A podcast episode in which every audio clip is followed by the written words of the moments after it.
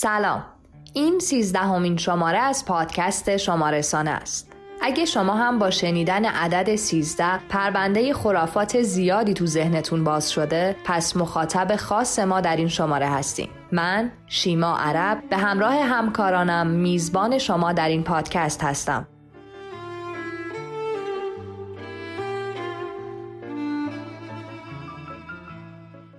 در آرشیو این شماره از خرافاتی که مرزها رو شکستن و در دنیا همه گیر شدن میگیم. هرگز از زیر نردبان رد نشویم. داستان پشت پرده این باور خرافی به مصر باستان باز میگردد.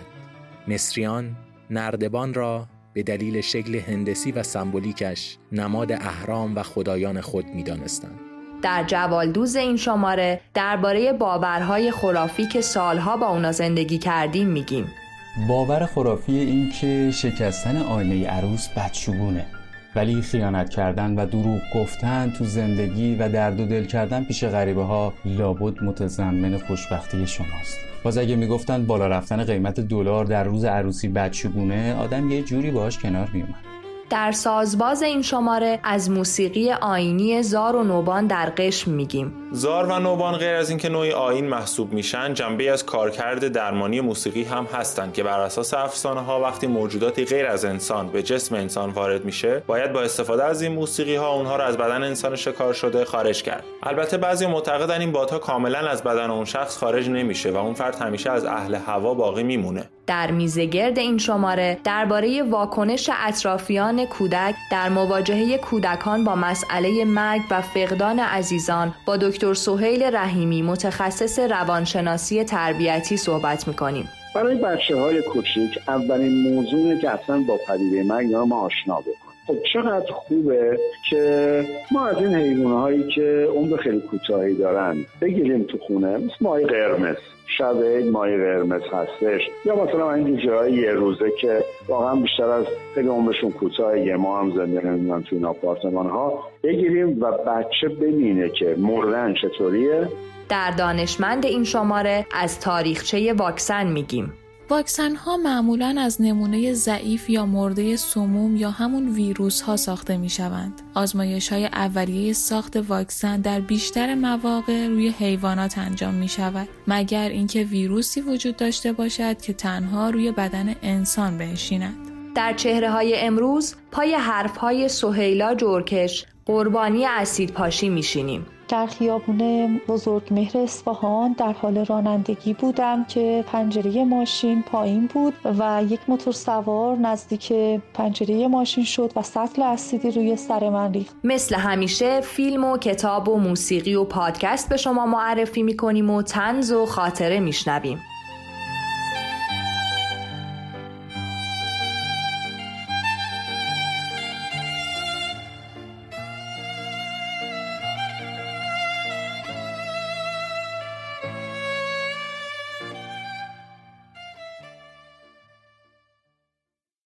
در چند خط امروز به سراغ کتاب در انتهای شب رفتیم. لویی فردیناند سلین در این کتاب داستانی عجیب و نیمه تخیلی از زندگی خودش رو روایت کرده. چند خط رو با صدای امیر کلهور بشنویم.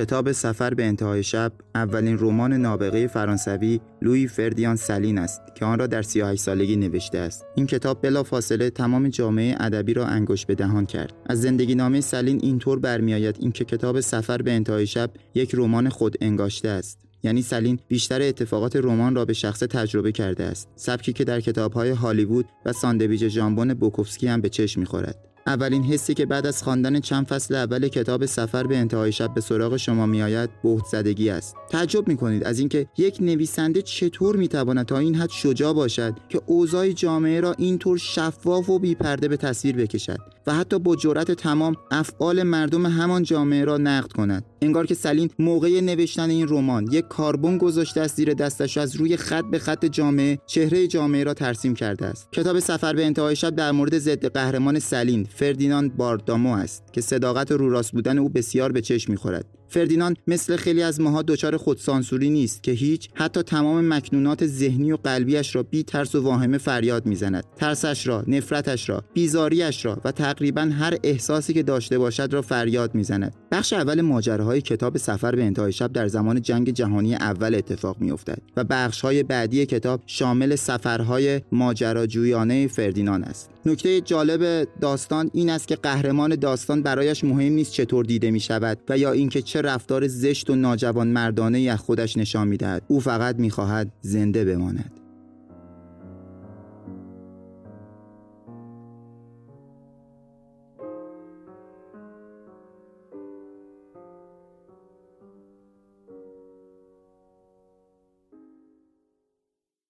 در خانش این هفته مهرداد بزرگ بخشهایی از کتاب سفر به انتهای شب نوشته لوی فردیناند سلین رو برامون خونده.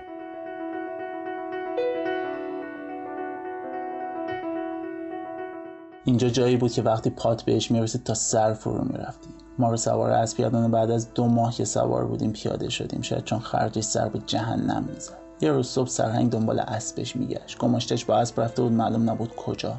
نبود برای خودش یه جای دنجی پیدا کرده بود که مثل وسط جاده جای عبور بیمانه و راده گلوله ها نباشه. آخه من و سرهنگ دقیقا همچون جایی وایستاده بودیم. درست وسط جاده.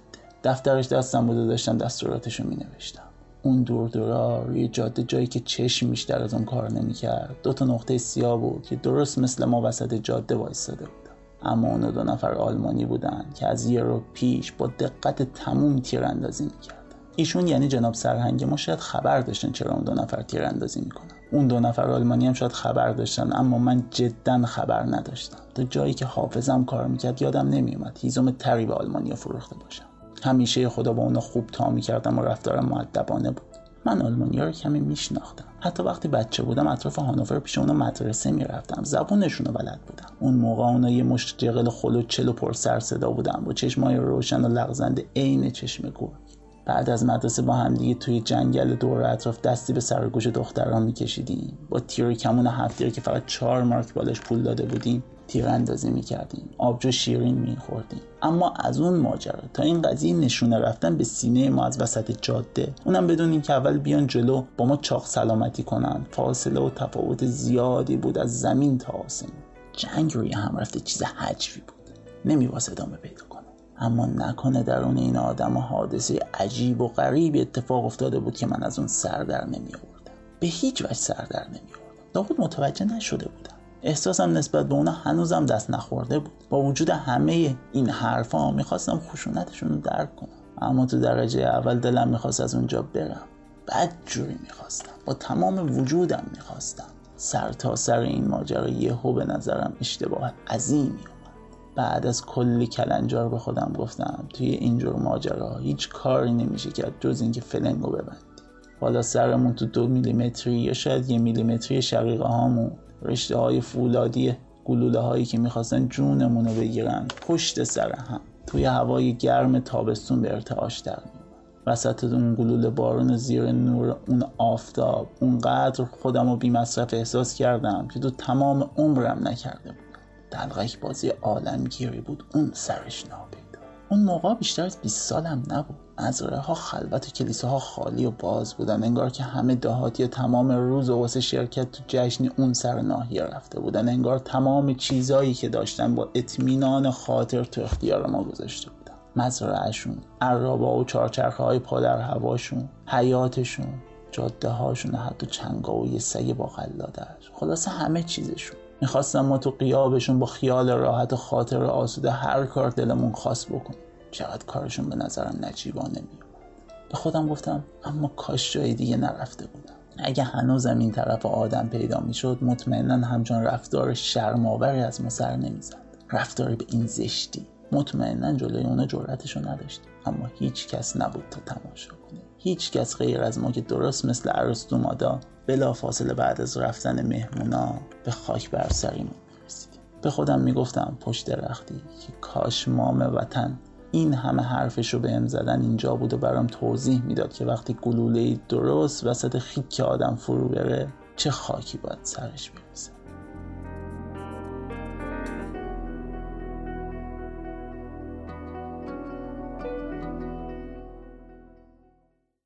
روزا همه منتظر رسیدن واکسن کرونا هستند. در دانشمند این شماره ماعده کرامتی به سراغ تاریخچه ساخت واکسن و دنیای تلخ بدون واکسن رفته.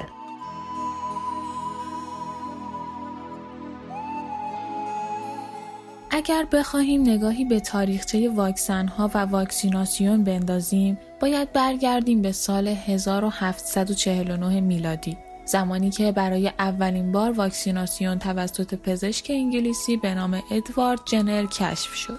ادوارد جنر را پدر ایمن شناسی می دانند و گفته شده است که او بیش از هر کس دیگری جان انسانها را نجات داده. اولین واکسینه‌ای که او انجام داد در برابر بیماری آبله گاوی بود و بعد از اون واکسن فلج اطفال را کشف کرد. حالا واکسن ها چطور ساخته می شوند و چطور از بدن افراد محافظت می کنند؟ واکسن ها معمولا از نمونه ضعیف یا مرده سموم یا همون ویروس ها ساخته می شوند. آزمایش های اولیه ساخت واکسن در بیشتر مواقع روی حیوانات انجام می شود مگر اینکه ویروسی وجود داشته باشد که تنها روی بدن انسان بنشیند. این عمل به دفعاتی انجام می شود که ویروس به قدری ضعیف شود که بتوانند آن را به بدن انسان تزریق کنند. این ویروس ضعیف شده نه تنها انسان را بیمار نمی کند بلکه بدنش را هم مقاوم می سازد.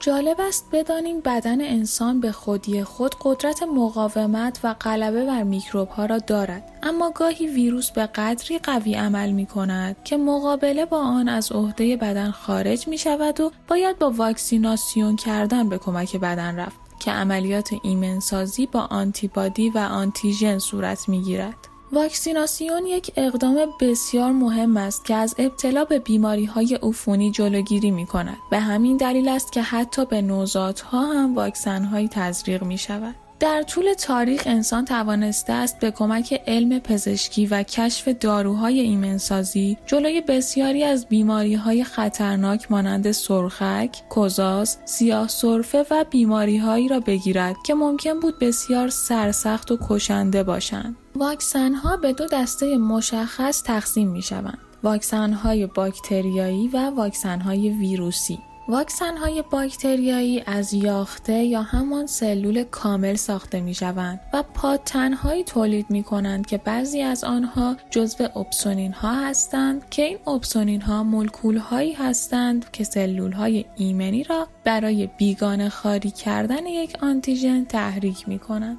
برگردیم به تاریخچه کشف واکسن. بعد از جنر در سال 1880 لوی پاستور روشی برای ایمنسازی مرغها در برابر وبا ابدا کرد.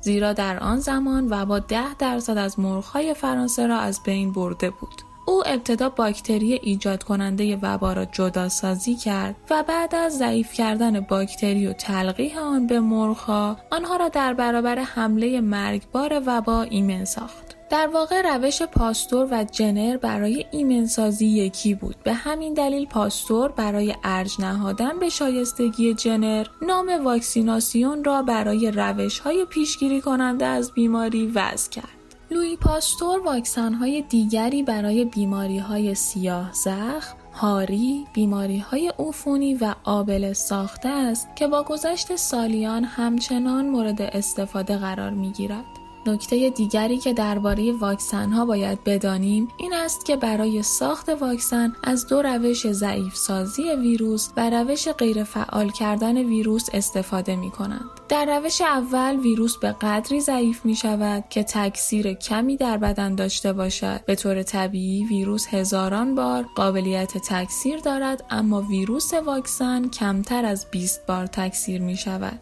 واکسن سرخک، اوریون، سرخچه و آبله و آنفولانزا با این روش تهیه می شوند. در روش دوم یعنی غیر فعال کردن ویروس هم دارو ویروس را به طور کامل غیر فعال می کند. واکسن فلج اطفال، هپاتیت و هاری از این روش به دست می آیند. حالا به نظر شما واکسن کرونا به کدام روش ساخته می شود؟ چقدر زمان برای کشف واکسن این ویروس لازم است؟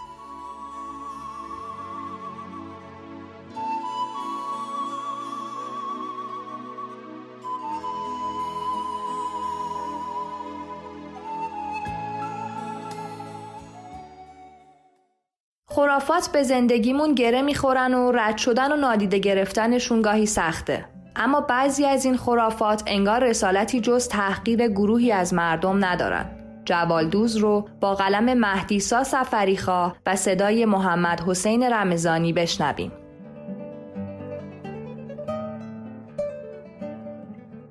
در جوالدوز این شماره درباره باورهای خرافی عجیب و غریبی میگیم که باعث گره های ذهنی کور در ما میشن. باور خرافی این که دو ها و بیوه ها سر سفره عقد و در اتاق عقد نباشن باور کنین خوشبختی شما به تفاهمتون تو زندگی و اولویت هاتون بستگی داره. نه آدم هایی که تو اتاق عقدتون هستن. تازه با این آماری که هر سه دقیقه یک طلاق در کشور ثبت میشه اگر بخواین این خرافه ها رو عملی کنین هیچکی تو فامیلتون نمیمونه که بیاد عروسیتون. از ما گفتن بود. باور خرافی این که شکستن آینه عروس بدشگونه.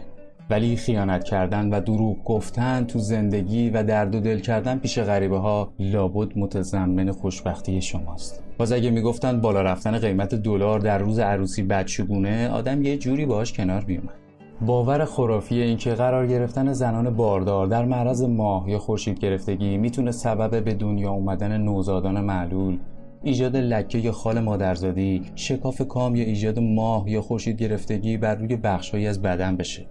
اما لابد ژنتیک، مصرف برخی داروها و سن بالای حاملگی و کیفیت تخمک و اسپرمها هیچ تأثیری روی این موارد نداره. چطوری بعضیا تو قرن 21 با سیستم عاملی زندگی می‌کنن که مال دوره رونسانسه؟ باور خرافی این که اگه کف دست راستت بخوره پول دستت میاد. اون وقت با همین تحلیل ها طرف میره دلار 20 تومنی می‌خره به امید اینکه وقتی بشه 40 تومن بفروشه مورد داشتیم با همین استراتژی میلیاردر شده. البته اینکه پسر فلانی بوده هم تو این اتفاق بی تاثیر نبوده. باور خرافی این که گربه های سیاه بدشگونن. اون وقت به اونایی که حیوونا رو زنده زنده میسوزونن چی باید بگیم؟ الهه احسان و نیکوکاری و خوشبختی. باور خرافی این که وقتی کسی تشنج می‌کنه دورش رو با گچ سفید خط بکشید. و بهش نزدیک نشید چون شیطان در اون ظهور کرده. این کارهایی که شما می‌کنین تو کلیساهای قرن 15 هم, هم قفل بوده. وقتی کسی تشنج می‌کنه زنگ بزنید به اورژانس نه به رمال. باور خرافی این که داشتن مهره مار شانس و اقبال میاره. این روزا پارتی و رانت و پول بیشتر از مهره مار به کارتون میاد. به جای سرمایه گذاری روی خریدن مهره مار اصل دنبال یه لینک تو ادارات دولتی باشین بیشتر به کارتون میاد. باور خرافی این که وقتی دو تا کفش روی هم سوار باشن یعنی صاحبش راه دوری میره.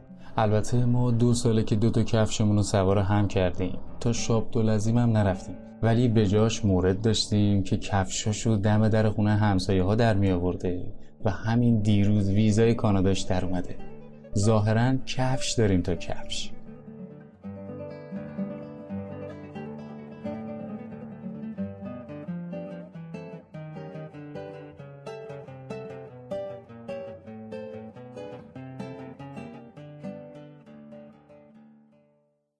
در دفتر خاطرات امروز مونا کریمی کارشناس علوم ارتباطات اجتماعی مترجم کانون ناشنوایان از دغدغه هاش برامون گفته.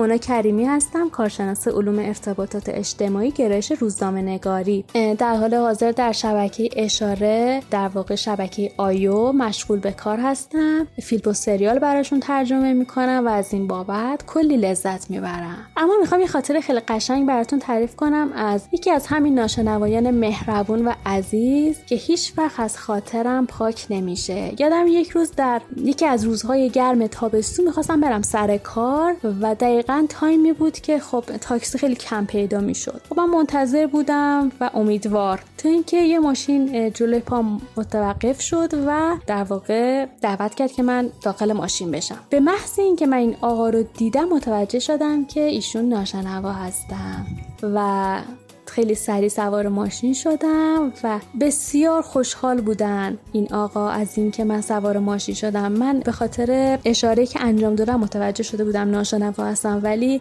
ایشون منو شناخته بود. چون من رفت آمد می‌کردم در کانون به هر حال منو دیده بود و شناخته بود و این خیلی حس خوبی بهم به می‌داد در طول راه با هم صحبت کردیم. البته ایشون چون با زبان اشاره صحبت می‌کردن و وقتی با یک ناشنوا یا کم شنوا می‌خوای ارتباط برقرار کنی باید لبخونی انجام بشه زبان اشاره انجام بشه. به خاطر همین من بهشون گفتم که رانندگی تو انجام بده و بعد با هم صحبت می‌کنیم. اما فوق العاده روحیه خوب خوش اخلاق و مهربونی داشتن و هیچ وقت یادم نمیره. بعد از اینکه به مقصد رسیدیم با هم چند دقیقه صحبت کردیم تشکر کردم ازش. خیلی خوش ابراز خوشحالی کرد از اینکه منو دیده و سوار کرده. خدا رو شکر می‌کنم واقعا.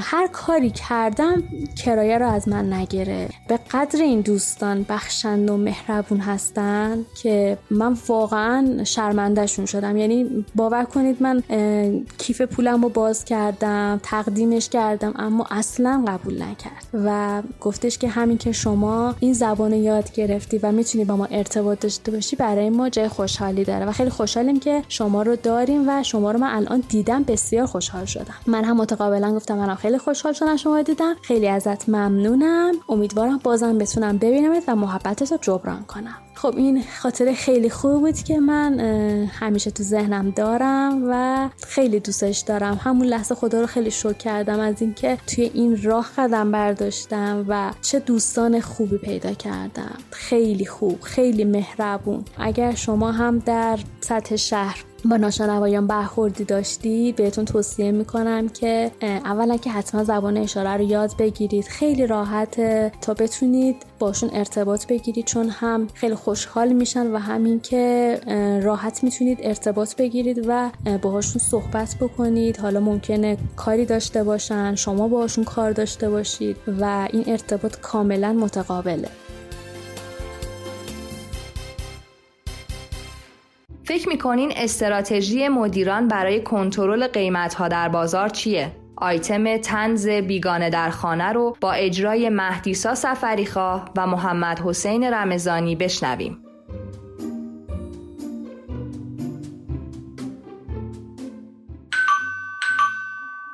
سه دو یک سورپرایز خب سورپرایز چی؟ صد دفعه گفتم وقتی این کلمه رو میگی بعدش باید یه حرکت مهیجی چیزی انجام بدی. حالا انتظار داری با دیدن قیافت که شبیه چه برگشتیه؟ از خوشحالی قش کنم؟ ای بابا راست میگی. من همیشه این قسمتش رو یادم میره.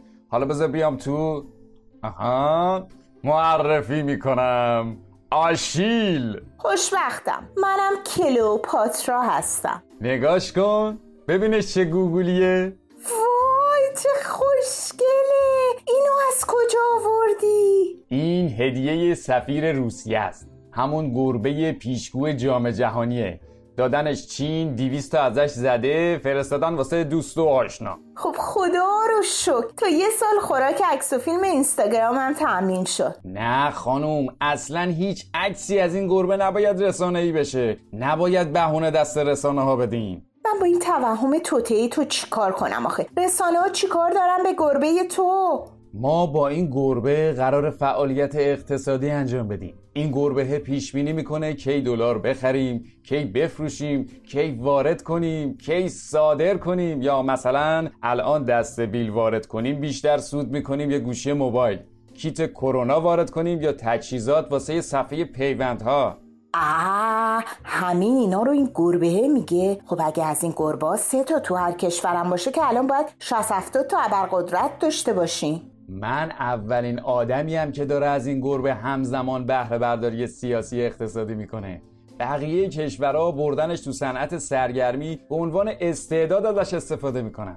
خب بعد تا قبل از این قیمت ها رو چجوری بالا پایین می‌کردی؟ قبلا به صورت سنتی بازار رو کنترل می‌کردیم. یعنی بستگی به شرایط خاص داشت. مثلا یادت شوهر خواهرت کلی دارو وارد کرده بود. قیمت تجهیزات پزشکی اومد پایین. آره بنده خدا. بعد همون جریان بود که سکته کرد و دیگه نتونست تو گروه فامیلی صبح به صبح روز عالی متعالی بذاره. اون یکی از روش های سنتی کنترل بازاره. یعنی که هر روزی که با من قهر می‌کنی قیمت طلا رو تو بازار پایین می‌کشم که وسوسه نشی بری مهریت رو بذاری اجرا. یعنی همه اینا کار تو بوده؟ بابا تو دیگه چه جونوری هستی؟ حالا قیمت دلار رو چرا کشیدی بالا؟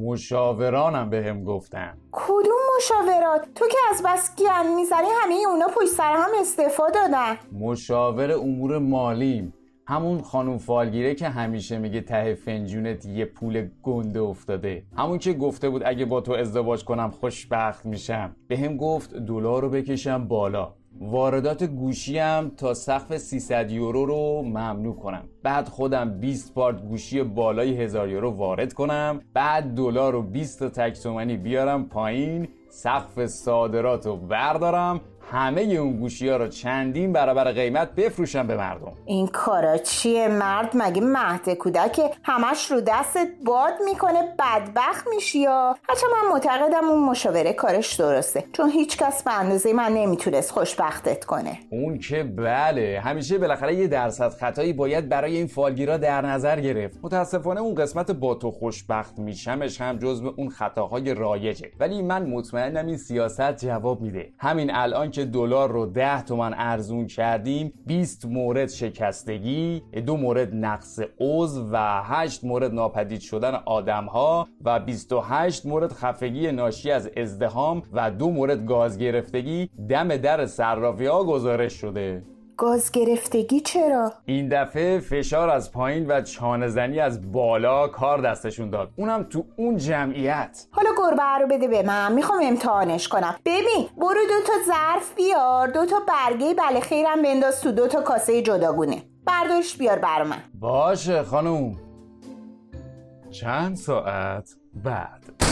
خانم در رو باز کن. در رو باز کن. زایست بابا من دو ساعت این بیرونم. علی یکی میاد فیلم می‌گیره آبرمون میره ها. باز کن در رو. دهن تو ببر. برو پیش همونی که زیر سرداریش چی میگی خانم؟ زشته بابا. آخه آدم کل زندگیشو می‌ذاره بر اساس حرفای یه گربه. صدا تو نشنوم ساکت ساکت.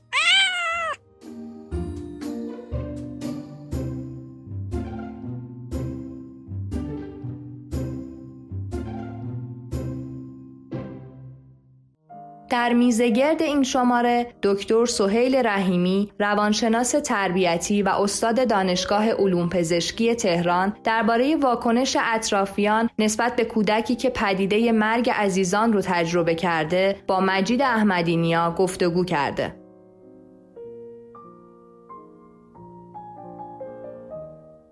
در قسمت قبل میزه گرد شما رسانه درباره برداشت کودکان از مرگ صحبت کردیم و در این قسمت قراره درباره واکنش اطرافیان و برخورد اونها با کودکی که مرگ یا فقدان یکی از عزیزانش رو تجربه کرده صحبت کنیم. سلام آقای دکتر رحیمی معمولا خانواده ها در جواب کودکانی که با مرگ یکی از اطرافیانشون مواجه میشن چند جواب کلیشه ای میدن. مثلا اینکه بابا بزرگت با آسمون ها رفته بابات رفته پیش خدا و یا مامانت رفته سفر و زود برمیگرده و جوابهای از این دست. می‌خوایم بدونیم واکنش درست چیه و وقتی کودکی کسی رو از دست میده یا با مرگی مواجه میشه باید چه جوابی بهش داد؟ با نام یاد پروردگار و سلام و درود خدمت شما جناب احمدی نیای عزیز و شنوندگان عزیزمون. خب ببینید واکنش درست برمیگرده به سن و سال خود بچه. یعنی ما تو هر سنی که گفتیم خدمتتون سه تا مقوله سنی رو گفتیم برای هر کدوم باید یک راهکار داشته باشیم. برای بچه های کوچیک اولین موضوعی که اصلا با پدیده مرگ ما آشنا بکنیم خب چقدر خوبه که ما از این حیوانه هایی که عمر خیلی کوتاهی دارن بگیریم تو خونه مثل ماهی قرمز. شب ماهی قرمز هستش. یا مثلا این جوجه یه روزه که واقعا بیشتر از خیلی عمرشون کوتاه یه ما هم زنده نمی‌دونم تو این آپارتمان ها بگیریم و بچه ببینه که مردن چطوریه. وقتی که دیدین اینها مردن ماهی قرمز که یه هفته دو هفته بعد میمیره.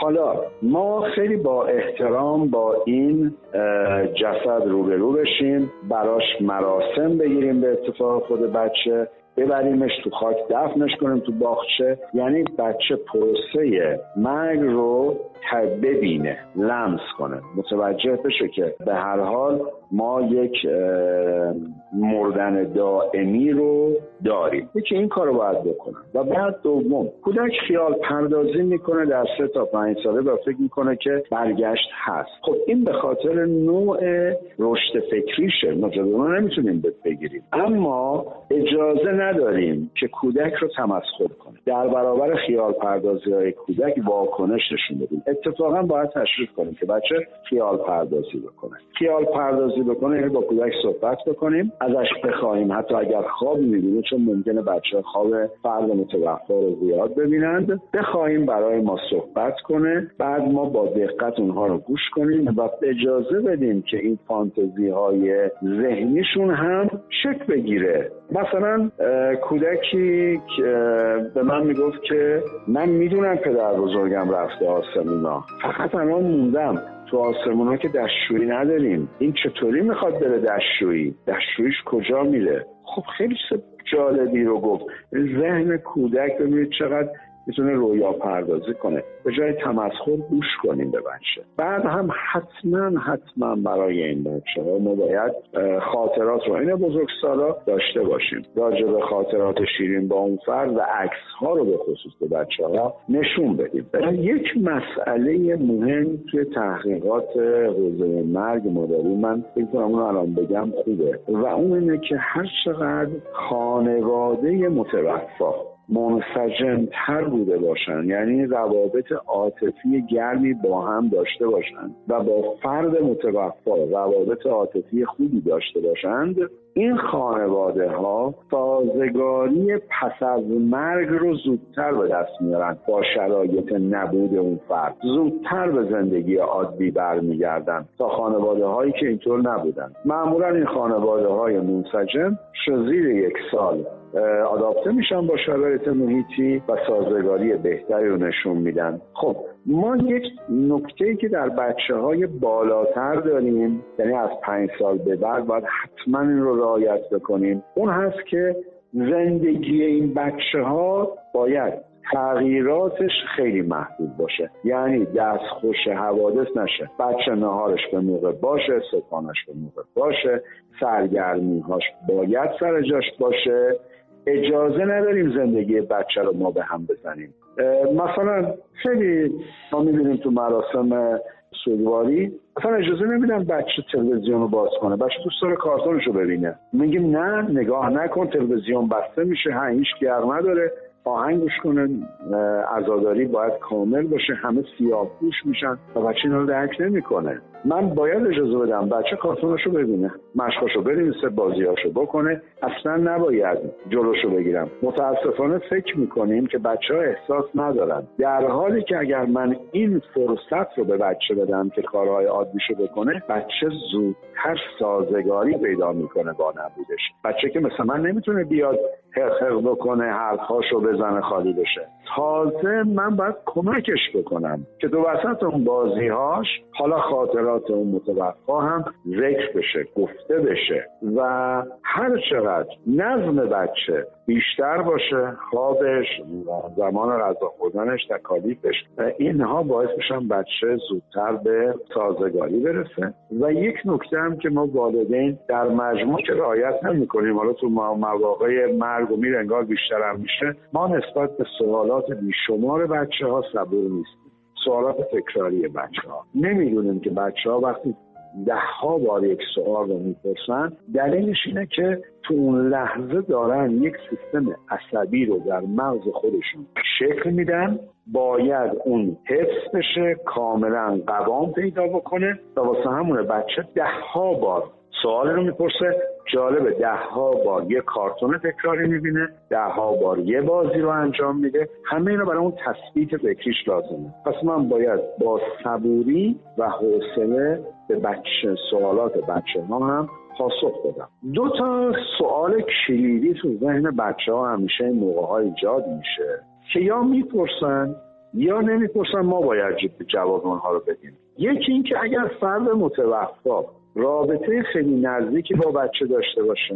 مثلا پدر بزرگ مادر بزرگی بوده که بچه دائم خونه اونها می‌رفته. اونها نگهش میداشتن. یا پدر و مادرش از رفتن فوت شدن. بچه براش این مهمه. چه کسی دیگه از من مراقبت می‌کنه؟ ما اینو وقتی به والدین میگیم همه میگن بچه چقدر خودخواهه. هیچ وقت این سوال در که نمی‌دونن. بچه به خاطر اینکه غریزه زندگی درش به مراتب قوی تر از ما هست پس یه نگرانش هم این میشه که خب نکنه که بعد از مرگ اون نوبت منه. من بمیرم و من باید به بچه این اطمینان رو بدم که تو همچنان مراقب و حامی خواهی داشت و مراقبت و حمایت به مراتب بیشتر خواهد شد. یکی این دغدغه باید تون جواب داده بشه و دغدغه دوم که ما در بچه های همین 6 7 سال تا 10 سال به خیلی اینها رو شاهدیم. بچه احساس گناه نکنه نسبت به اون مرگ یعنی خودش رو مسئول و مقصر مرگ ندینه خب بچه از کجا ممکنه یه همچین فکری بیاد؟ از من بزرگسال. بچه میشنوه تو مراسم؟ مثلا فرض کنیم که پدر بچه فوت شده می‌بینه یا میشنوه که مادر خودش یا پدر بزرگش یا امش خالش بالاخره میگن که اگه ما مراقب نبودیم بیشتر مراقب بودیم این اتفاق نمیافتاد. اگه ما حواسمون بود این اتفاق براش نمیافتاد. خب این حس گناه در بزرگسالان امری طبیعی ما حساب می‌کنیم اما بچه اینو نمی‌دونه. این رو درونی می‌کنه حس گناه رو و حالا خودش رو مسئول مرگ می‌دونه. ما باید حتما به بچه واکنش نشون بدیم که تو هیچ تقصیری تو این داستان نداری. اصلا با تو کاری نبوده. تو کاملا بیگناه و بری از مسئولیت تو این زمینه هستی. تا دغدغه فکری برای بچه ایجاد اینها رو انشالله انجام بدیم شرایط بچه بهتر میشه. یک نکته هم که من توی این مشاوره های سوگم خیلی از من می‌پرسن و شاید به خاطر تفاوت مراسم خاکسپاری بین ایران و کشورهای دیگر باشه فکر کنم اینجا بگیم. آیا ما بچه رو ببریم به زهرا و بچه از نزدیک خاک سپاری رو ببینه. خب در کشورهای خارج که جنازه رو در تابوت می‌گذارند و تابوت فرستاده میشه به پایین به میگیم برای بچه های شاید 5 سال اشکالی نداشته باشه. چون جنازه دیده نمیشه و فقط یک تابوت دیده میشه. اما در ایران که ما این مراسم رو نداریم به هیچ وجه توصیه نمیشه که بچه رو ببریم به بیت و بچه از نزدیک شاهد خاکسپاری باشه. حتی تا بچه های 19 ساله هم من توصیه می‌کنم این کار نشه. بچه رو میشه برد به صحرا و اتفاقا خوبم هست. به شرط اینکه به بچه توی بیسره مسئولیتی بدیم. مثلا بگیم تو گلاب بپاش. تو شاخ گلا رو بیار. اینجور چیزها که بچه بدونه که ما به اون هم احترام می‌گذاریم متوجه اون هم هستیم و مسئولیت وقتی به بچه میدیم بچه عشق می‌کنه بچه با جان و دل میاد. اما بچه رو نباید اجازه بدیم داخل قبر رو ببینه و نحوه گذاشتن رو ببینه از نزدیک. چون می‌تونه برای بچه در آینده کابوس های شدید بیاره بیخوابی های شدید بیاره و استراب شدید رو بیاره. برای بچه های بالای 19 سال اشکالی نداره به شرط اینکه حتما در کنار بزرگسالان باشن و فقط صرفا شاهد این باشن که جنازه داره میره پایین. ولی که روش خاک میریزن و بعد بسته میشه و اینها رو ترجیحا نبینند فرهنگ ایرانی بهتر هستش. ممنونم از توضیحات مفصل و کاملتون و ممنونم از شما که به این قسمت از میزگرد پادکست شما رسانه هم گوش کردین. تا هفته بعد خدا نگهدار.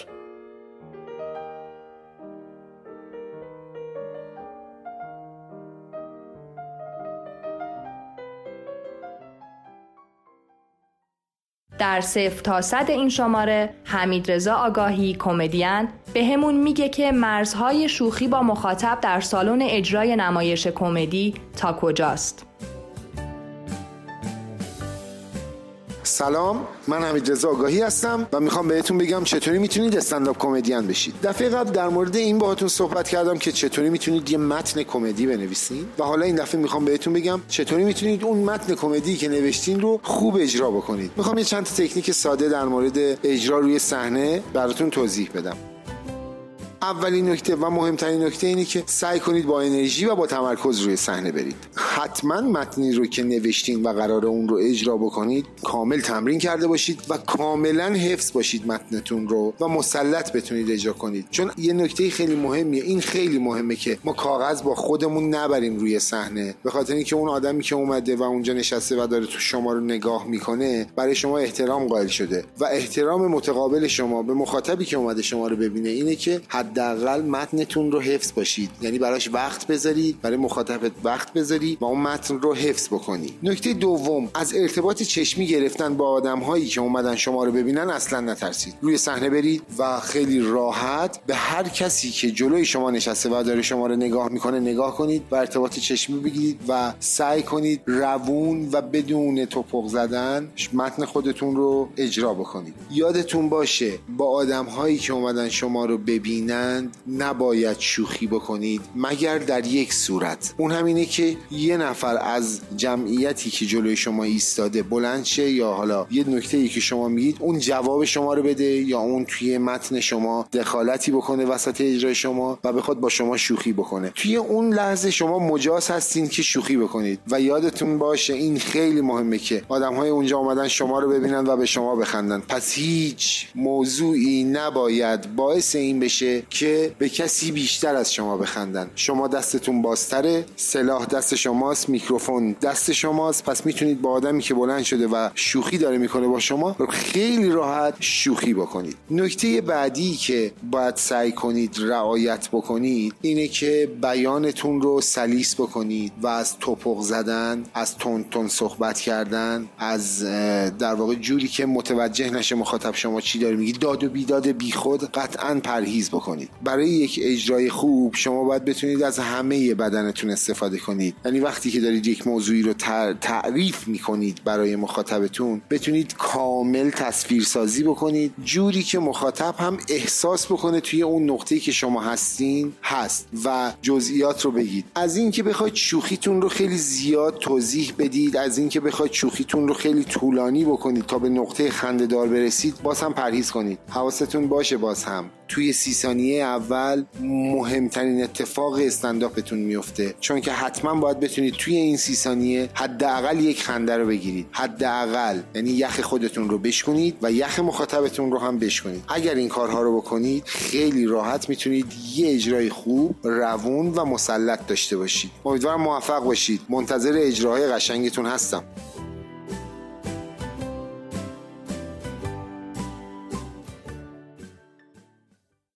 خرافات ریشه‌ای به قدمت تاریخ دارن. ما هر روز در زندگیمون با خرافات زیادی روبرو هستیم که منشأشون مصر، روم و یونان باستانه. و حالا مسررانه در این سوی دنیا بهشون پایبندیم. آرشیو این شماره به قلم مهدیسا سفریخا و با صدای فرید متینه.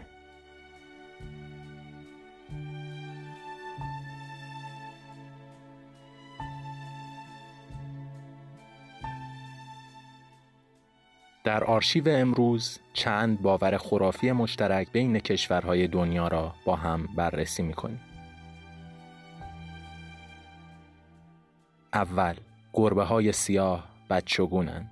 تا قرنهای متمادی با گربه های سیاه رفتاری شاهانه می‌شد. مصریان عرابه هایشان را با گربه های بزرگ و سیاه میکشیدند. اما سال 1200 میلادی وقتی که پاپ گریگوری چهارم جنگ فرهنگی علیه نمادهای بتپرستی را به راه انداخت و گربه ها را به عنوان خدمتگزاران شیطان معرفی کرد همه چیز تغییر کرد. در نتیجه هزاران گربه سیاه در سراسر اروپا کشته شدند. طبق نظر مورخان کشته شدن همین گربه ها باعث شیوع بیماری های رایج میان جوندگان در سال 1348 میلادی شد. بر اساس شایعات حسارهای سمی و خطرناک و شکار گربه ها به وسیله جادوگران در سال 1600 میلادی باعث شد برخی به این اعتقاد روی بیاورند که عوامل ماوراء طبیعه و نفرین شیاطین باعث رواج بعضی بیماری ها مثل تاون در اروپا شده است. دوم هرگز از زیر نردبان رد نشویم. داستان پشت پرده این باور خرافی به مصر باستان باز می گردد. مصریان نردبان را به دلیل شکل هندسی و سمبولیکش نماد اهرام و خدایان خود می دانستند. همچنین در باور مسیحیان تسلیس یا سگانه پدر پسر روح القدس می تواند در شکل هندسی مثلث نمودار شود. به هم زدن این نظم در ازلا یعنی حدک حرمت و این کار سزاوار یک عذاب تمام نشدنی است. این روزها باور رد شدن از زیر نردبان تقریبا در حال منسوخ شدن است. اما هنوز افراد مذهبی به ویژه در آینهای کشورهای انگلیسی زبان به صورت جسته و گریخته از آن پیروی می کنند. اما شما همچنان از زیر نردبان رد نشوید چون ممکن است باعث شوید ابزار بریزد یا کسی که بالای نردبان است زمین بخورد. سوم شکستن آینه هفت سال بدشانسی می آورد. انعکاس تصویر فقط برای دیدن ظاهر نیست. مثلا اینکه ببینیم آرایش یا مدل موهایمان خوب است یا نه.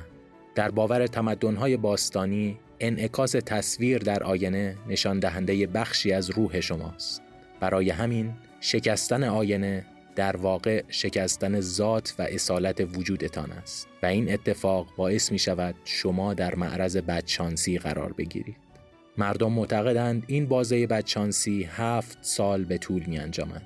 برخی از نویسندگان از قول رومیان باستان این گونه نقل می کنند که بشر برای بازسازی کامل روح و بدن خود به هفت سال زمان نیاز دارد. بنابراین نگاه کردن به تصویر خود در آینه شکسته روح شما را مجبور می کند تا کارمای کارهای بد خود را تا هفت سال تحمل کند و این یعنی هفت سال بد بیاری. چهارم ماه کامل باعث بروز دیوانگی در انسان می شود. تا به حال فکر کرده اید کلمه لوناتیک به معنای قمری از کجا می آید؟ نزدیکترین کلمه در زبان لاتین به آن کلمه ماه است. بسیاری از رومیان معتقد بودند که ماه و الهه لونا باعث جزر و دریاها می شوند. در باور ارسطو مغز انسان مرتوب ترین نقطه برای جذب نیروی ماه است. بغرات پزشک باستانی هم معتقد است کسی دچار حملات ترس و وحشت شبانگاهی می شود که به دست الهه ماه نشانه گذاری شده باشد. امروزه بسیاری از کارمندان بخشهای اورژانس هنوز هم معتقدند که وقتی ماه کامل می شود یک دردسر تازه آغاز می شود. پنجم بعد از عدسه کسی حتما بگویید عافیت باشد. شاید شما هم شنیده باشید که عدسه زدن برای چند دهم ثانیه تپش قلب را متوقف می کند و همین اتفاق می تواند باعث مرگ افراد شود. البته توضیح دیگری هم برای این خرافه وجود دارد. در دوره اول همیگیری تاون در قرن ششم یکی از علائم تاون عدسه بود و عدسه شدید اغلب منجر به مرگ ناگهانی افراد می‌شد. پاپ گرگوری برای کاهش آمار تلفات تاون از پیروان خود خواست تا وقتی کسی عدسه می کند برایش آرزوی بخشایش کنند. امروزه عافیت باشد نوع معدبانه خدا شما را رحمت کند در گویش زمان پاپ گرگوری است. باورهای خرافی همچنان در کشورهای مختلف وجود دارد اما این روزها شنیدن داستانهای پشت پرده این باورها و در دسترس بودن اطلاعات درباره آنها باعث می شود که افراد زیادی از آنها روی گردان شوند و به زندگی خود با فرمولهای جدیدی ادامه بدهند. فرمولهایی که بخش زیادی از آنها شامل آزمون و خطا و موقعیت سنجی با امکانات بروز دنیاست.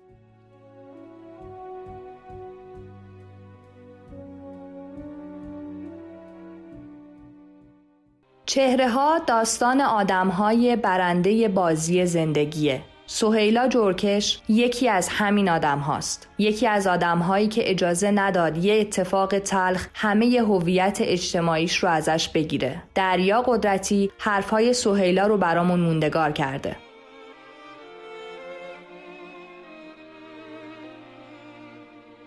سهیلا جورکش هستم. قربانی اسید پشتی زنجیره اصفهان. در 6 سال گذشته بود که من قربانی جهل نادانی و تعصب بیجا شدم. در خیابون بزرگ مهر اصفهان در حال رانندگی بودم که پنجره ماشین پایین بود و یک موتور سوار نزدیک پنجره ماشین شد و سطل اسیدی روی سر من ریخت و این اتفاق منجر به نابینایی من شد و اینکه من بیش از از 90 عمل جراحی رو پشت سر گذاشتم. سه سال نابینا بودم. مدتی رو در کما بودم تا بتونم زنده بمونم. عاملین این اتفاق هم در اصفهان متاسفانه رسوا نشدند. من در این اتفاق رنج های زیادی رو کشیدم و به لطف خداوند تونستم تا باوری بکنم با روحیه‌ای که خداوند به من داده بود. از این مراحل سخت عبور بکنم. الان به لطف خدا تونستم مقداری از بینایی چشم چپم رو با عملهای بسیار زیاد به دست بیارم و الان هم چشمم آب سیاه آورده و باید بسیار مراقب باشم برای همین سوی کم بینایی چشمم. ولی همچنان امیدوار هستم. چون مطمئنم که خداوند بزرگوار هست و کمک به همه بنده ها می‌کنه و ما همیشه باید تو هر شرایطی از زندگی امیدمون رو از دست ندیم. چون ریشه درآب است امید ثمری هست. درمان من هنوز ادامه داره. پیام من به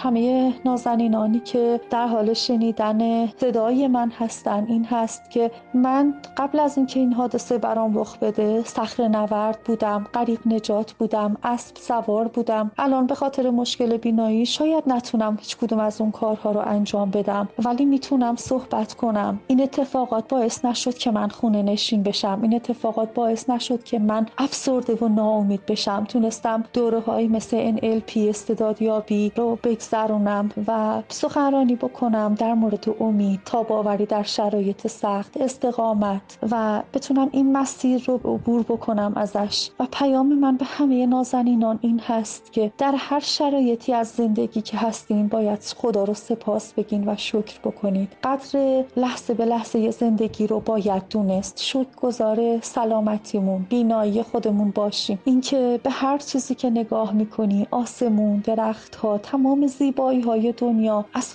فکرها خارج بشیم و در لحظه شکر گذار سلامتی خودمون باشیم که بسیار بسیار نعمت بزرگی هست و نباید ناشکری بکنیم. من توی این اتفاقات متوجه شدم که جسم انسان هیچه و اصل روح ماست و این روح ماست که ابدی ازلیه.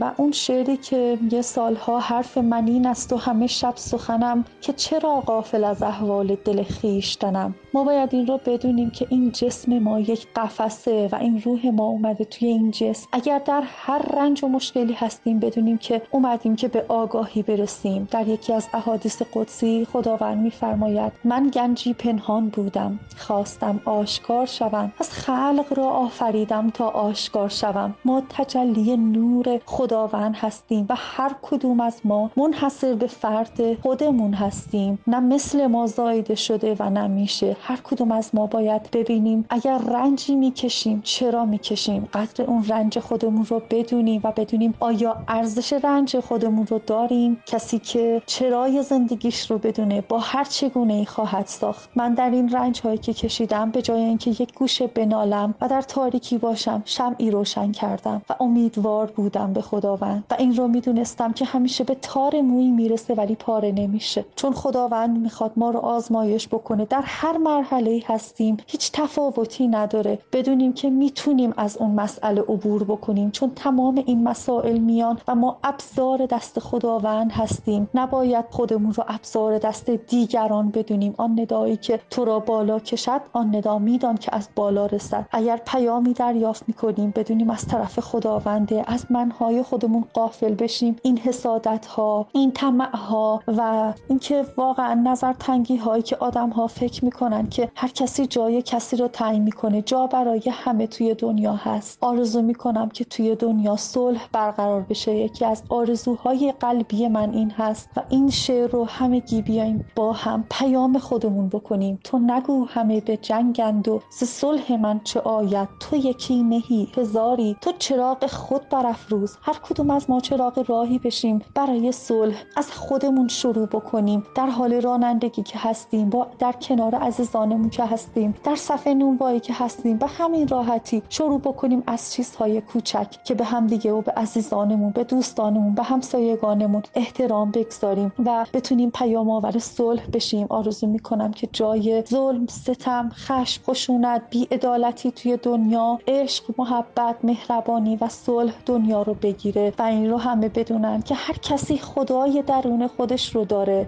بیرون تو نیست آنچه در عالم هست. از خود به طلب هر آنچه خواهی که تویی. همه ما این مسیر رو اومدیم با هر زبانی هر کجای دنیا که به دنیا اومدیم اومدیم که پیام خداوند رو برسونیم و همه بنده های خداوند هستیم. تفاوتی نمی‌کنه. پس به همه به حقوق هم احترام بگذاریم و این رو بدونیم که همه ما از روح خدا در ما دمیده شده و همه ما بنده های خداوند هستیم. پس به هم دیگه آسیب نرسونیم به هم آزار نرسونیم و سعی بکنیم که تنها کاری که می‌کنیم این باشه که مباش در پی آزار و هر چه خواهی کن که در طریقت ما غیر از این گناهی نیست. آزار رسوندن به دیگران فقط آزار جسمی نیست. حتی ما با زبانمون با کلاممون با غیبت با قضاوت می‌تونیم به دیگری آسیب برسونیم. به امید رسیدن به صلح جهانی.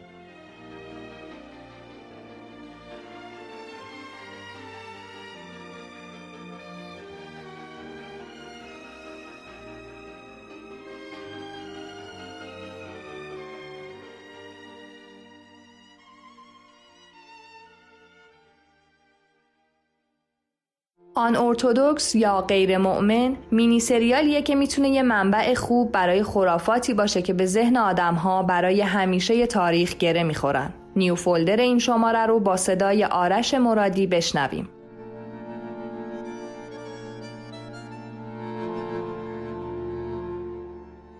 این هفته سریال چهار اپیزودی غیر ارتودکس رو مرور می‌کنیم. سریالی که خشونت خانگی بین خانواده های یهودی ارتودکس ساکن نیویورک و تنوعی از رنج های زنان رو البته این بار خارج از میانه به ما نشون میده که کمتر درباره اون شنیدیم. در قسمت های مختلف سریال مسائلی به تصویر کشیده میشه و درباره اون صحبت میشه که باور اینکه چنین اتفاقهایی در سال 2020 میفته کمی سخت و غیر قابل باوره. در سریال نشون داده میشه که افراد یهودی آداب پیچیده‌ای برای ازدواج، کار و تحصیل دارند. راز پشت این تخت های جدا افتاده زنها و شوهرها برق موهای مصنوعی یا سرپوش های زنان کم کم در سریال روشن و ارتباط اون با عقاید گروه ارتودکس یهودی ساماتا واضح میشه. یکی از نقاط اوج داستان روایت هولوکاسته و تاثیر اون بر خشونت علیه زنان یهودی. هولوکاست برای اونا هنوز ادامه داره. این بار اما نه در اردوگاه های مرگ نازی بلکه در خانه های یهودیان. در جامعه یهودیان و فرقه خاصی که در این سریال به تصویر کشیده شده از دست دادن 6 میلیون یهودی بهانه شده برای تبدیل کردن زنان به ماشین های تولید مثل. زنان نمی توانند تحصیلاتشون را ادامه بدن و باید زود ازدواج کنند. تا هرچه زودتر یک یهودی جای کشته های جنگ جهانی دوم به جامعه یهودیت تقدیم کنند. در اپیزود اول دریاچه نمایش داده میشه که در پشت اون روزگاری تصمیم های اصلی برای مرگ یهودیان گرفته شده و به همین دلیل ابتدا استی شخصیت اصلی سریال از شنا کردن در اون خودداری می‌کنه همه دوستای جدیدی که او بعدا پیدا می‌کنه دل به آب می‌زنن. اما این برای استی تنها یک دریاچه ساده و بدون معنا نیست. او که هنوز در اپیزود اول از ریشه های ارتودکس یهودی خود جدا نشده نمی‌تونه بفهمه که چرا دوستانش مشکلی با آبتنی در جایی که محل قربانیان دیوار برلین بوده ندارن. استی نمی‌تونه باور کنه که غیر یهودیان تاریخ دریاچه رو می‌دونن و باز هم در آب شنا می‌کنن. همانطور که زنان این فرقه باید بپذیرند که سهمی برای تحصیل و وظیفه جز تولید بچه ندارند باید بپذیرند که نباید آواز بخونند نباید برخی از کتاب های مذهبی رو مطالعه کنند نباید شلوار بپوشند و بعد از ازدواج باید موهای سرشان را بتراشند با این همه نکته مثبت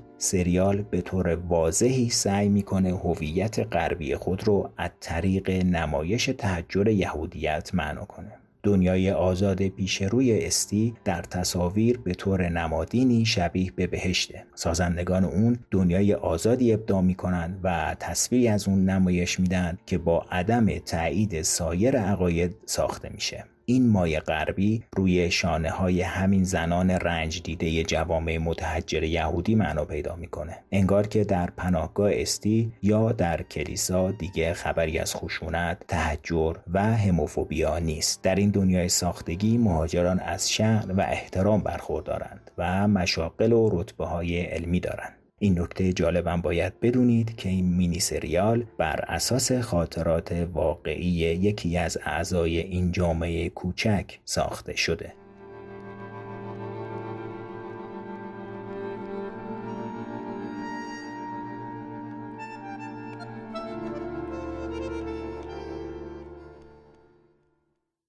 مجید احمدی نیا در سازباز این هفته به سراغ آین زار و نوبان در قشم رفته. آینی که در باور مردم اون خطه درمان کننده برخی از بیماری هاست. پرداختن به این موسیقی به معنی رد یا تایید عقیده خاصی نیست.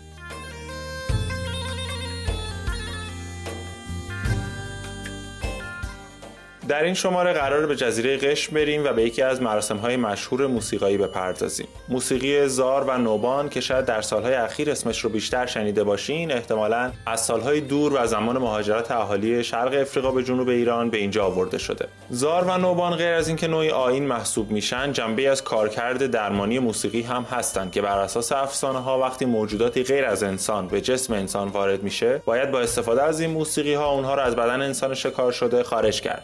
بعضی معتقدن این بادها کاملا از بدن اون شخص خارج نمیشه و اون فرد همیشه از اهل هوا باقی میمونه. بادها به دو دسته کلی زار و نوبان تقسیم میشن. بادهای زار خطرناکترن و بقیده برخی کافر محسوب میشن و بادهای نوبان مسلمونن و برای بیرون روندن اونها از بدن فرد بیمار آواهای مذهبی خونده میشه. بادها باعث ایجاد بیماری های مختلف روحی و روانی در اشخاص میشن. روند درمان اون اشخاص با موسیقی هم به این صورت شروع میشه که ابتدا فرد بیمار رو جدا از دیگران نگه میدارن و بعد از مصرف داروها و مالیدن روغنهای مختلف بهش مراسمی برگزار میشه که هزینهش رو هم فرد بیمار تقبل می‌کنه. در اون مراسم بابا و مامایی که بادها رو می‌شناسن و می‌دونن که چطور و با چه نوع موسیقی باید اونها رو رام کرد شروع به اجرای موسیقی می‌کنن. گاهی بعضی از اهل هوا یا کسایی که قبلا تحت تاثیر بادها قرار گرفتن هم در اون محفل هستن و بابا و ماما رو در تکرار جملات و آواها همراهی می‌کنن. در این مراسم اغلب از سازهای کوبه کسر و دهل استفاده میشه و گاهی ممکنه چند روز طول بکشه تا در نهایت فردی که مورد تسخیر بادها قرار گرفته به آرامش برسه. بابا درویش تعداد این بادها رو بیش از 70 تا می‌دونست و معتقد بود هر کدومشون با یک نوع موسیقی تحت تاثیر قرار می‌گیرن. فوزیه مجد پژوهشگر و اتنوموزیکولوگ در راستای پژوهشهایی که در این حوزه داشته تونسته بخشهایی از این مراسم ها رو ضبط کنه و مؤسسه ماهور هم اونها رو در قالب آلبوم موسیقی نوبان و زار منتشر کرده. قطعه ای که میشنویم بخشی از آوای زاره که بابا درویش و ماما حنیفه که خودشون از آخرین باباها و ماماهای قشم می‌دونستن با گروه همراهشون در سال 1351 یا 52 اجرا کردن.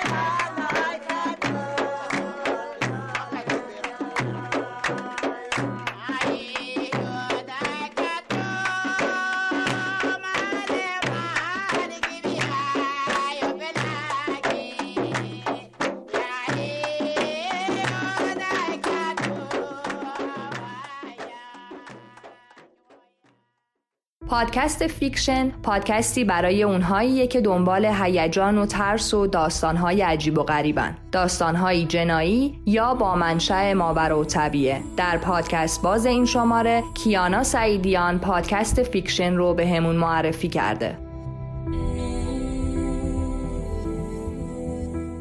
اگر اساسا آدمی هستید که زود حالتون بد میشه از چیزهای زیادی میترسید. عادت به تصویرسازی ذهنی دارید یا بیمار قلبی هستید پادکست فیکشن مناسب شما نیست. این خیلی خوبه که ما به دنبال محتوایی باشیم که چیز جدیدی به ما یاد میده. اما بدون تعارف گاهی هم ترجیح میدیم بدون دغدغه یادگیری یا افزایش سطح اطلاعات عمومی یه چیزی بشنویم یا ببینیم که سرگرم بشیم. پس شاید خیلی از شما هم مثل من طرفدار ژانر وحشت باشید و حتما شما هم مدام با این سوال مواجه میشید که آخه چرا از این چیزا خوشت میاد؟ حالا واقعا چرا؟ پژوهشگران میگن زمانی که ما در موقعیت ترس و وحشت هستیم انفجاری از آزادسازی مواد بیوشیمیایی و هورمون‌های مختلف در بدن ما صورت می‌گیره تا بتونه سیستم عصبی ما رو کنترل کنه. اما مغز هم خیلی هوشمنده. اون خیلی خوب موقعیت و خطرات محیطی رو ارزیابی می‌کنه و وقتی می‌بینه خطری واقعی وجود نداره بدن آروم میشه ترس فروکش می‌کنه و فقط تجربه لذت و سرخوشی حاصل از آدرنالین باقی میمونه. پس در واقع خیلی از ما به دنبال ترس و هیجان کنترل شده هستیم. این علاقه مندی مختص من و شما نیست. ژانر وحشت در دنیا یکی از محبوب ترین ژانرهای سینما و به تازگی پادکسته.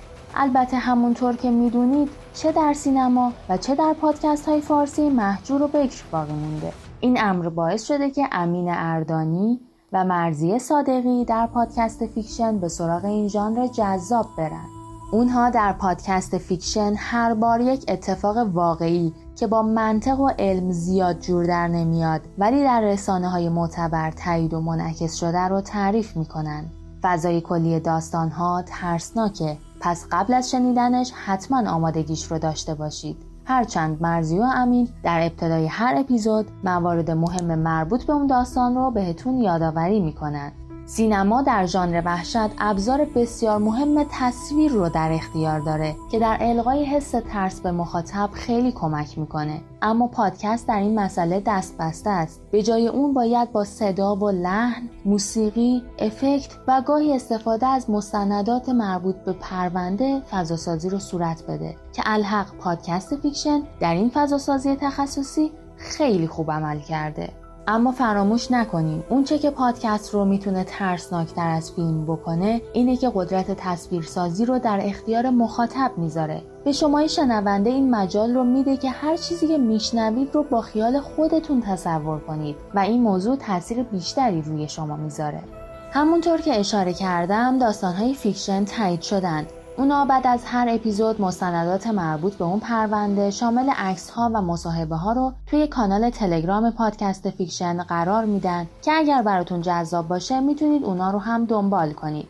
جالب اینجاست که فیلم های ترسناک با اقتباس از همین داستان ها تولید شدن. پس در کنار شنیدن هر اپیزود پیشنهادهای خوبی هم برای دیدن فیلم های ترسناک می‌گیرید. پس اگر شما هم از ژانر وحشت لذت می‌برید پادکست فیکشن می‌تونه پیشنهاد جذابی براتون باشه. اما فراموش نکنید این پادکست مناسب افراد زیر 15 سال نیست. پس لطفا در حضور کودکان به اپیزودهای اون گوش ندید.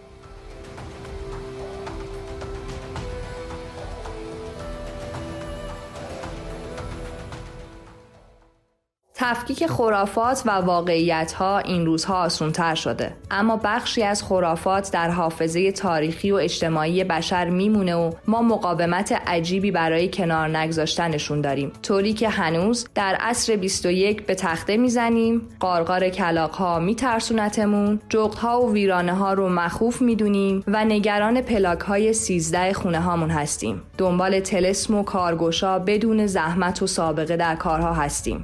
دنبال بخت خوب و رفع بخت بد هستیم و همزمان با حفظ سمت جامعه شناس، روانشناس، فعال حقوق اجتماعی، دکتر، وکیل، معلم و مهندس هم هستیم. چرا خرافات اینقدر روحمون رو درگیر کرده؟ شاید باید دنبالش در سندروم سیندرلای عصر جدید باشیم و در همه سندروم هایی که بهشون مبتلا هستیم و می‌خوایم راه موفقیت و ثروت و یه شبه با رانت و لابی آدم دیگه ای طی کنیم. چاره گذشتن از خرافات چیه؟ اینکه نسل بعدی و از داستانهای پشت پردهشون آگاه کنیم و بهشون این باور رو بدیم که همه چیز در ذهن آدم شکل می‌گیره. و موفقیت یه اتفاق تصادفی نیست. اونم در قرن 21 وقتی که دنیا دنبال راهی برای کپی کردن یه نسخه عجیب دیگه از خود ماست برای اینکه از پیچیدگی های زندگی کم کنه. ما رو در تلگرام اینستاگرام و همه اپلیکیشن های پادکست دنبال کنین و به همون از خرافاتی بگین که یه خونه دائمی از حافظتون رو اشغال کرده.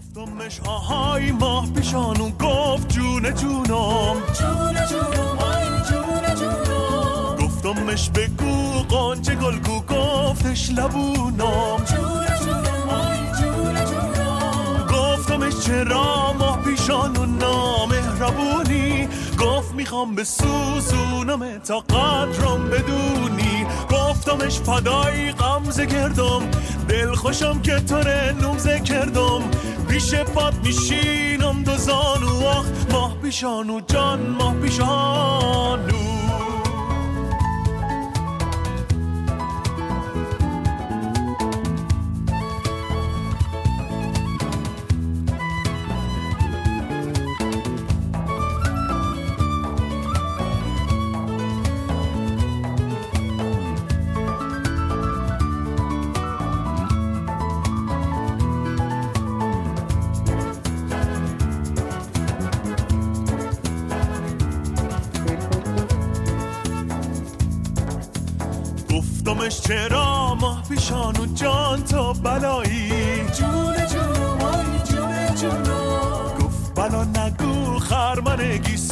هست تنایی جون جون وای جون جون.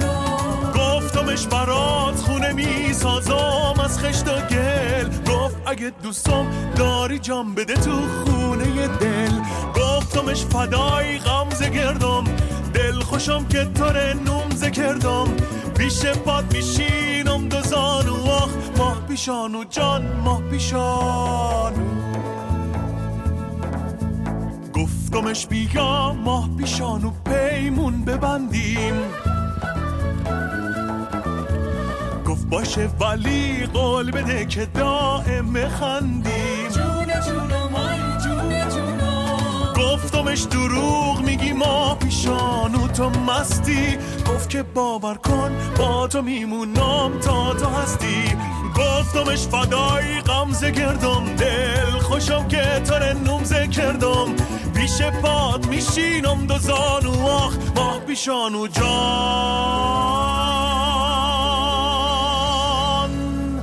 ماه پیشان.